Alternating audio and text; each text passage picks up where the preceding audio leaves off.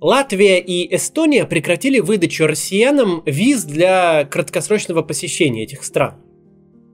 Эстония также прекратила оформление видов на жительство. Шли разговоры об отмене видов на жительство для россиян и в Латвии. Эта тема касается очень многих оппозиционно настроенных россиян, так как из Риги уже много лет работает, например, «Медуза», а сейчас туда релоцировались десятки российских оппозиционных СМИ, ну и вообще бежали очень многие люди, которые не хотят или не могут жить в путинской России. Кроме того, в Латвии и в Эстонии вообще живет много русскоязычных людей, к ним ездят родственники, ну, в общем, такая довольно большая и важная тема, поэтому сегодня мы разберемся, что же именно произошло, чего можно ожидать дальше и почему подобные меры вводят именно страны Балтии.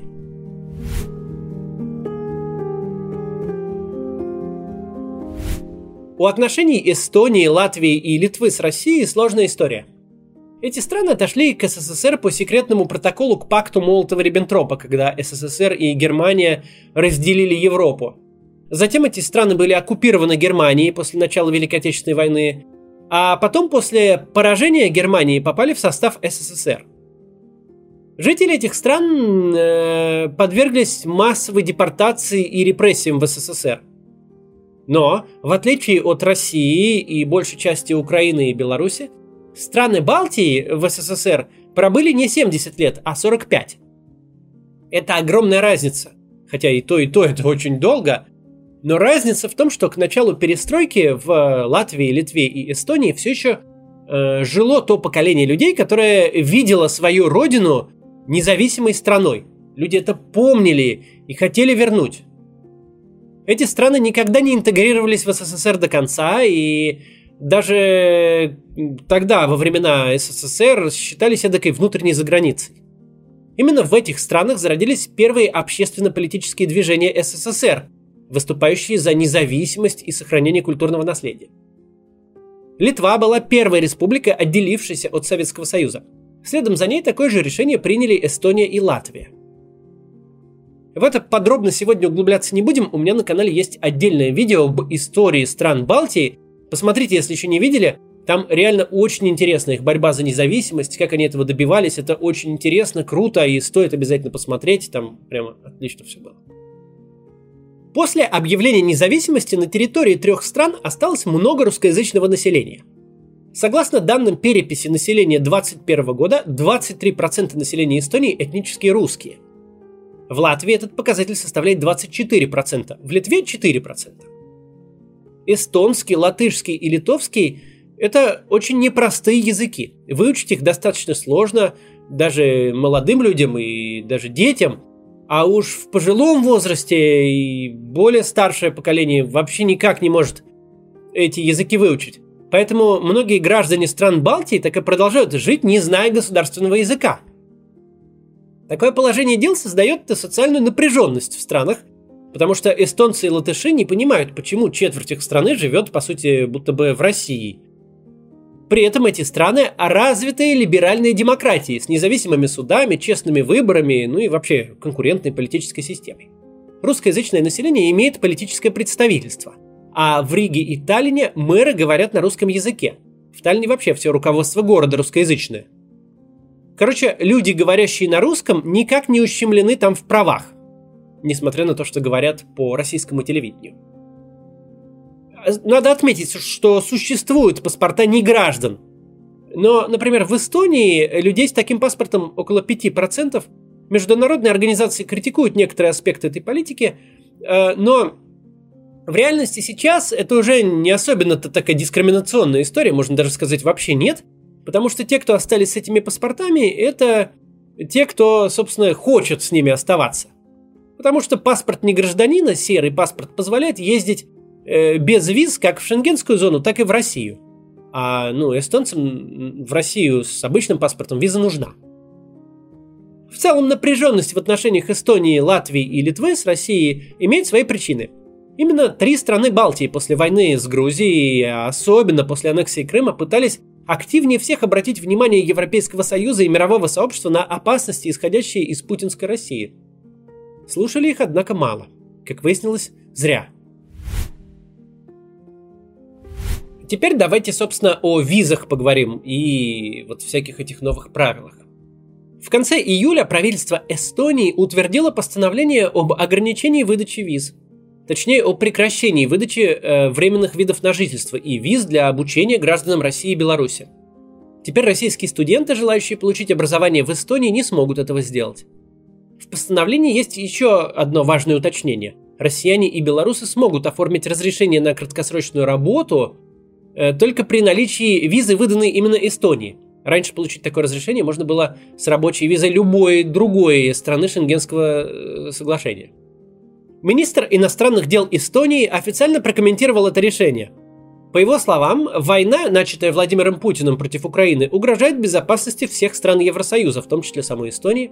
Он заявил, что необходимо продолжать оказывать санкционное давление на Россию в надежде, что санкции помогут остановить российскую агрессию. Ну и, собственно, вот. Это не первое ограничение на выдачу документов от эстонского правительства. Туристические визы для россиян Эстония перестала выдавать еще в начале весны. Аналогичный запрет ввели и Латвия, и Литва, а также Чехия. Что касается видов на жительство, то сейчас Эстония отклоняет запросы россиян на получение вида на жительство. Некоторые студенты даже не могут продлить уже полученные вэ эн жэ, а без них не могут продолжить обучение в Эстонии. И сейчас даже идет речь о том, чтобы высылать российских студентов, которые посреди обучения в эстонских университетах находятся. Вот, это совсем уж довольно странно. Некоторые университеты после вторжения Путина в Украину э, решили больше не принимать на обучение россиян и белорусов в принципе. Тем не менее, не стоит думать, что Эстония полностью закрывает двери для граждан России. Действующие виды на жительство ни у кого сейчас не отнимают, кроме, вот, может быть, студентов, которым не продлевают. Хотя некоторые мигранты из России и Беларуси опасаются, что это начнется. Да и возможность въехать в Эстонию, в том числе и с целью э, посещения родственников, все еще есть. Достаточно получить шенгенскую визу любой другой страны, неважно какой. Эстонии это обстоятельство не очень нравится, и недавно все тот же глава МИД Эстонии Урмас Рейнсало предложил полностью перестать выдавать россиянам любые визы стран Евросоюза для краткосрочного пребывания. Об этом он заявил в среду во время своего трехдневного визита в Украину. Рейнсало уже призвал страны Европы включить этот запрет в следующий пакет санкций. Пока это просто предложение, но все же некоторые европейские страны придерживаются похожей точки зрения. Например, посольство Латвии с четвёртого августа официально прекратили выдавать любые визы людям с российским паспортом, в том числе для обучения, трудоустройства или посещения живых родственников. Теперь получить латвийскую визу можно только при одном условии: если вы собираетесь посетить похороны близкого родственника. Пока он еще жив, нельзя. По заявлениям службы госбезопасности Латвии, такое решение связано с агрессивной внешней политикой России. Сейчас Латвия вместе с Эстонией призывает Евросоюз включить полный запрет на выдачу виз в новый пакет санкций. Кстати, Министерство иностранных дел России считает такие угрозы вполне реальными.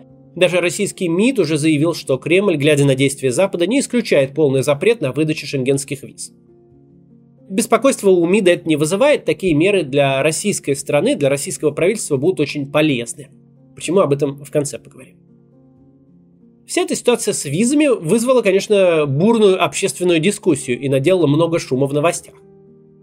Мы обратились к политикам из Эстонии и Латвии, чтобы разобраться, какие настроения царят в этих странах и что на самом деле означают все эти принимаемые меры. Сначала поговорим про Эстонию. После начала войны эстонское государство сразу же заняло четкую и ярко выраженную позицию: Эстония на стороне Украины. двадцать шестого февраля на одной из центральных площадей Таллина прошел огромный митинг в поддержку Украины. По оценкам СМИ, одновременно на площади находилось около тридцати тысяч человек, это примерно два процента населения всей Эстонии. В мероприятии приняли участие и многие действующие политики, в том числе и премьер-министр страны. Более того, на стороне Украины выступила даже центристская партия Эстонии, которая, по словам нашего консультанта, чем-то напоминает Единую Россию. У них даже был договор о сотрудничестве. В общем, позиция правительства и граждан Эстонии была абсолютно очевидна. Митингами и высказываниями Эстония не ограничилась. Страна оказывает Украине значительную финансовую поддержку. По сообщениям МИДа Эстонии, государство пожертвовало на помощь Украине одну треть своего военного бюджета. По подсчетам аналитиков, если посчитать по соотношению вэ вэ пэ, то именно Эстония находится на первом месте в рейтинге оказания помощи Киеву. При этом ни о каких запретах для россиян изначально разговоров не было. Заявление о запрете выдачи виз впервые озвучила премьер-министр Эстонии Кая Каллас, и причем по заявлениям местных политиков это было не правительственное решение, а инициатива исходила от охранной полиции. В Эстонии она называется КАПО, что-то вроде нашего эф эс бэ. Однако вскоре выяснилось, что такое решение выгодно для рейтинга эстонской консервативной партии «Отечество». И если изначально все это выглядело как простая бюрократическая инициатива, не связанная с внешней политикой, то сейчас это все превращается в большую пиар-кампанию вот этой вот партии перед предстоящими выборами. И это работает. Рейтинги «Отечества» заметно растут. С начала войны уровень поддержки этой партии вырос с шести до десяти процентов. Ну и рейтинг министра иностранных дел, который как раз член этой партии, тоже растет, его больше людей поддерживает. Это как раз тот самый политик, который предложил Евросоюзу ввести запрет на выдачу виз для россиян. Консерваторы в Эстонии сейчас активно ездят на этой теме. Мол, смотрите, что там русские творят в Украине, надо их не пускать в Европу, а то они у нас такое устроят. Такое мнение популярно среди некоторых эстонцев и даже среди некоторой части русскоговорящего населения. Вообще, люди, которые недавно выступали за либерализм, свободу и права человека, сейчас, по словам нашего консультанта, активно призывают к депортации или репрессиям сторонников Путина, что не очень-то соответствует либеральным убеждениям. Подобные настроения среди эстонских граждан имеют понятные корни. Люди устают от войны и ищут виноватых. Эстонцы хотят справедливости, ведь их государство на протяжении многих лет призывало страны Евросоюза не доверять путинской России и не сотрудничать с Кремлем, но их никто не слышал. И в итоге Эстония отказалась от российского газа и российского электричества. Страна практически перестала покупать у России нефть и другие товары. И такая поддержка Украины очень дорого обходится эстонским гражданам. Инфляция в стране бьет рекорды. По данным на начало июля, инфляция в Эстонии достигала двадцати двух процентов. Это самый большой показатель среди стран Европейского Союза. Если, допустим, какой-нибудь житель Германии еще не так сильно прочувствовал на себе постепенный отказ от российских энергоресурсов, то житель Эстонии это почувствовал очень сильно и хочет сделать какой-то следующий шаг. Кроме того, возникает очевидное желание добиться какого-то возмездия против источников всех этих бед. Такой поиск справедливости, если его можно так назвать, э- ну, вполне объясним. Но российских солдат рядом, слава богу, пока нет, и я надеюсь, что никогда и не будет. А, но зато рядом есть российские студенты. Конечно, такой поиск справедливости и возмездия серьезно усиливает радикальное настроение среди жителей страны. Не стоит думать, что все эстонцы во главе с правительством резко превратились в русофобов, которые высылают русских граждан и отчисляют студентов, и даже на порог не пускают жителей России. По факту высылают из страны сейчас или сажают только тех, кто реально нарушил закон. Например, того самого мужика, который приехал в Эстонию из Пскова, чтобы купить дроны для российской армии. Ну и то, так как там честная и независимая судебная система, то его приговорили всего к четырем месяцам заключения, хотя по закону могли дать срок до пяти лет. Представляете себе, что в России произошло бы с таким человеком, если бы он в руки российской судебной системы попал. Русофобии в виде какой-то насильственной депортации в Эстонии нет. Чтобы понять это, достаточно посмотреть на один регион – Ида-Вирума. Более семидесяти процентов жителей этого региона русскоязычные, у многих из них российские паспорта. Но никто не торопится даже начинать разговор о том, чтобы выдворить их из страны. Теперь поговорим о Латвии, разберемся, как там дела обстоят. Ситуация немного отличается от эстонской. Латвия вместе с Эстонией в лидерах рейтинга по объемам финансовой помощи Украине. Также Латвия одна из самых активных лоббистов санкций против России, поставок оружия и гуманитарной помощи Украине. Однако, с самых первых дней войны правительство Латвии и первые лица государства сразу же запустили широкую кампанию с посылом «Русскоязычные жители Латвии не виноваты в преступлениях Путина». Они делали миротворческие заявления, в том числе и на русском языке, чтобы не допустить возможных конфликтов и насилия, которого в итоге не было. Также двадцать третьего апреля в самом центре Риги у главного символа латвийской независимости и государственности, у памятника свободы, прошел большой митинг местных русскоязычных жителей. Назывался он «Русский голос против войны». На него пришли сотни людей с целью продемонстрировать солидарность с народом Украины и лояльность Латвии и приверженность европейским ценностям. В начале войны Латвия ввела более строгую систему выдачи виз для граждан России, однако она не прекратила выдавать их полностью. Было много исключений. К примеру, визу можно было получить для воссоединения семьи, к тому же Латвия предоставляла многим россиянам политическое убежище. Туда реально многие убегали буквально пешком. Еще до вторжения России в Украину в Латвии работали редакции многих российских СМИ, например, «Медузы». И в конце февраля многие российские журналисты, опасаясь политического преследования, поехали именно в Латвию. И Латвия их принимала. Всего в Латвии оказалось двадцать три российских СМИ э, и более двухсот журналистов и члены их семей. По подсчетам экспертов было выдано более тысячи гуманитарных виз. Большой наплыв россиян, однако, стал вызывать вопросы у латышей. Почему, собственно, их так много? Ну и осенью ожидаются выборы, как, впрочем, и в Эстонии, там они ожидаются, правда, весной. Ну а в Латвии осенью, и консервативные партии, как и в Эстонии, не могли пропустить эту тему. К тому же недавно служба госбезопасности Латвии выпустила предупреждение, что такой поток журналистов может представлять опасность для страны, ведь многие российские СМИ часто действуют в интересах Кремля. Не спрашивайте, почему они так решили, какие СМИ, действующие в интересах Кремля, могут поехать в Латвию, почему бы им не остаться в Москве, но такая была формулировка. Такое заявление еще больше взбудоражило общественное настроение. Люди естественным образом боятся в Латвии того, что она может стать следующей целью Путина после Украины. Боятся, надо сказать, вполне обоснованно. Экспертные оценки, которые говорят о возможных следующих шагах России, сходятся на том, что это вполне могут оказаться как раз три балтийские страны. Так что бояться есть чего, и разжечь такие настроения страха тоже несложно. И в итоге МИД Латвии решил ввести запрет на выдачу виз для россиян вообще, чтобы лишний раз не волновать своих граждан, видимо. При этом с визами других стран Шенгенской зоны приезжать в Латвию по-прежнему можно. Никто на границе вас не развернет и не выгонит обратно, хотя могут спросить про ваше отношение к войне. Теперь, что касается видов на жительство. Несколько дней назад парламентский секретарь латвийского МИДа заявила о необходимости прекратить выдавать вэ эн жэ гражданам России и Беларуси. Позже это заявление было перепечатано в твиттере самого МИДа Латвии, но по факту слова Министерства иностранных дел мало что значат в вопросе вида на жительство.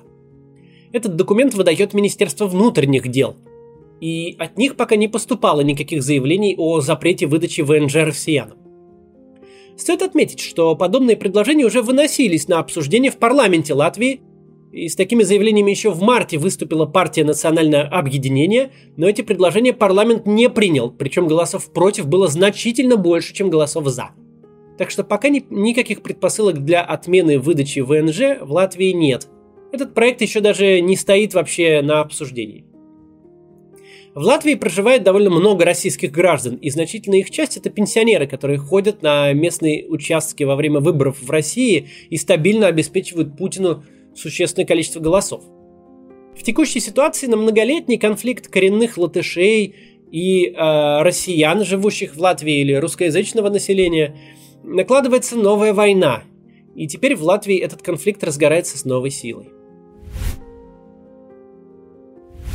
Либеральные европейские ценности – штука непростая.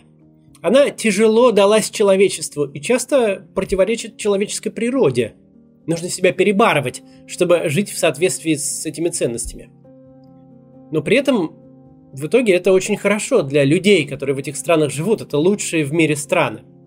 Ксенофобия заложена у нас в мозг, как механизм нашего выживания. Нам комфортно рядом с теми, кто на нас похож, и мы стараемся держаться подальше от чужих. Ксенофобия – это буквально прям боязнь чужого. Либеральные ценности, которые наиболее развиты в мире, именно в Европе, говорят о том, что о людях нельзя судить из-за их принадлежности к группе, принадлежность к которой они не выбирали. Нельзя наделять их свойствами этой группы. Нельзя разрешать или запрещать им те или иные вещи по принципу принадлежности к группе. За эти ценности человечество, и в частности Европа, очень дорого заплатили. И после начала войны именно страны Балтии показывали нам всем пример, как эти ценности работают. Да, Там давно проблемы с русскоязычным меньшинством. Да, там есть политики, сделавшие на этом конфликте карьеры. Да, Россия представляет для них реальную угрозу и опасность. Но все равно, стоит журналисту из Пскова прибежать на границу со словами «меня там сейчас арестуют», его пропускали не то что без шенгенской визы, даже без паспорта. А латвийские эн ка о помогали ему найти жилье, обустроиться и продолжить работу из Риги. И не только в таких экстренных ситуациях страны Балтии показывали нам пример. «Медуза» там работает давно, «Дождь» получил лицензию на вещание именно в Латвии. И в отличие от Москвы, вы не найдете в Риге или Таллине объявлений о сдаче квартиры по национальному признаку, типа «русским не сдадим». Если такое что-то и попадается, то это тема для обсуждения во всех местных СМИ, для осуждения всеми э, частями политического спектра. Устройство общества, которое позволило этим бывшим советским республикам улететь далеко в космос по сравнению с Россией и с Украиной, по экономическим показателям, по уровню жизни, как раз не позволяло долгие годы никого дискриминировать по национальности. Или цвету кожи, или цвету глаз, или паспорту. Путин же противопоставляет себя этому миропорядку. Идеологическая основа у Путина, если и есть, то как раз ровно в этом и состоит, что всю эту толерантность надо из мира вытряхнуть. Именно поэтому Путин много лет спонсировал разнообразные крайне правые и консервативные партии в разных странах Евросоюза, потому что они разрушают те самые либеральные ценности, на которых стоит и процветает западное общество. В мирное время Путин не имел большого успеха. Да, он финансировал всех этих крайне правых, но они не добивались ничего. Но война все же привела к тому, что его цели немножко достигаются. Вот уже совершенно обычные, не кровожадные граждане Латвии и Эстонии требуют депортировать российских студентов и не пускать россиян посещать родственников своей страны. В демократиях политические системы реагируют на общественный запрос, особенно перед выборами. Кто откажется от лишних мандатов и влияния? Политики, говорящие рациональные вещи, обсуждающие реальные меры, которые могут навредить Путину и помочь Украине, в такие моменты просаживаются по рейтингу, а эксплуатирующие простые настроения по типу «русский, значит, враг», «вон он там пошел, давайте его там что-нибудь», взлетают вверх. Отказ стран Балтии от стратегии приема спасающихся от путинизма россиян и тем более отказ выдавать визы для поездок к родственникам, а это основные запросы на туристические латвийские визы, ну или высылка студентов из Эстонии, это действия, которые очень Путину полезны по многим параметрам. Начиная от того, что его противникам просто сложнее уезжать и продолжать вести независимую деятельность, и заканчивая тем, что все это можно просто предъявить по российскому телевидению для повышения настроений на милитаризацию. И предъявить, в общем-то, успешно. Но что еще хуже, страны Балтии перестают быть нам примером. Естественная витрина, как можно жить, если вами не управляет Путин, пропадает из поля зрения. И вместо изумительного примера на западной границе теперь государство, которое не хочет тебя видеть только из-за цвета твоего паспорта и может выгнать тебя из университета из-за твоего происхождения. Так же, как могли выгнать, например, из советских университетов еврейскую часть моей семьи когда-то давно. Владимир Путин, начиная с две тысячи четырнадцатого года, занят тем, что дает самым радикальным и самым маргинальным течениям общественной мысли предсказательную силу. С началом войны Екатерина Шульман сказала: «Правы оказались все городские сумасшедшие».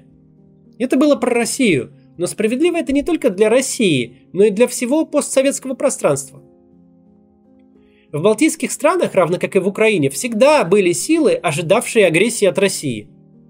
Всегда были политики, которые говорили: мы должны бороться с русским языком, русской культурой, ограничивать или вовсе прекратить въезд и легализацию российских граждан, не допускать российский капитал на наши рынки, не позволять ему скупать недвижимость, землю и бизнес. Потому что все эти э, вещи – это все ползучая аннексия, которая раньше или позже привезет к нам вражеские танки. Рассуждения таковые всегда казались и звучали достаточно неадекватно. Россия при Путине, конечно, тот еще сосед. Она способна довольно прилично гадить, кормить чужих граждан своей пропагандой, финансировать радикальных политиков, устраивать мелкие провокации. Но о каких территориальных захватах и какой оккупации может идти речь в Европе двадцать первого века?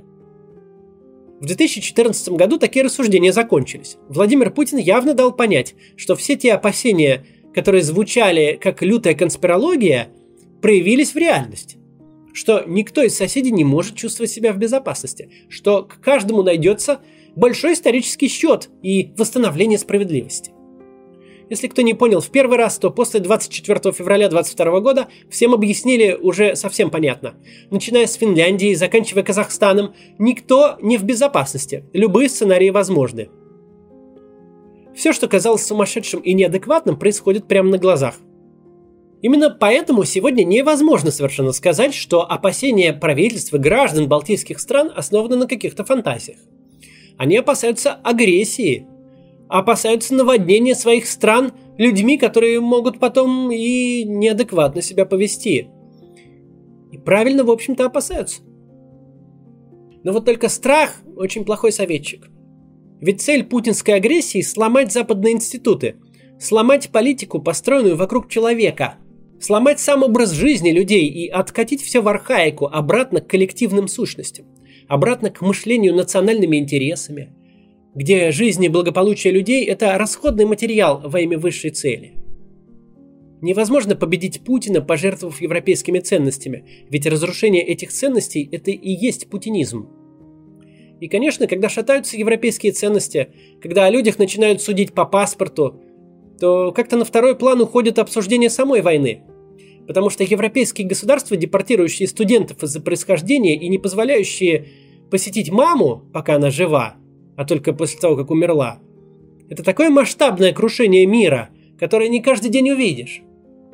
Я вообще в западную систему мироустройства верю и думаю, что после внутренней общественной дискуссии, возможно, после этих выборов, вся эта история откатится. Но сейчас такое время, что нельзя ни в чем быть уверенным, так что, может, и нет. В любом случае, сегодня можно зафиксировать первый с начала войны и значительный успех Владимира Путина в европейской политике. К сожалению, это так. До завтра.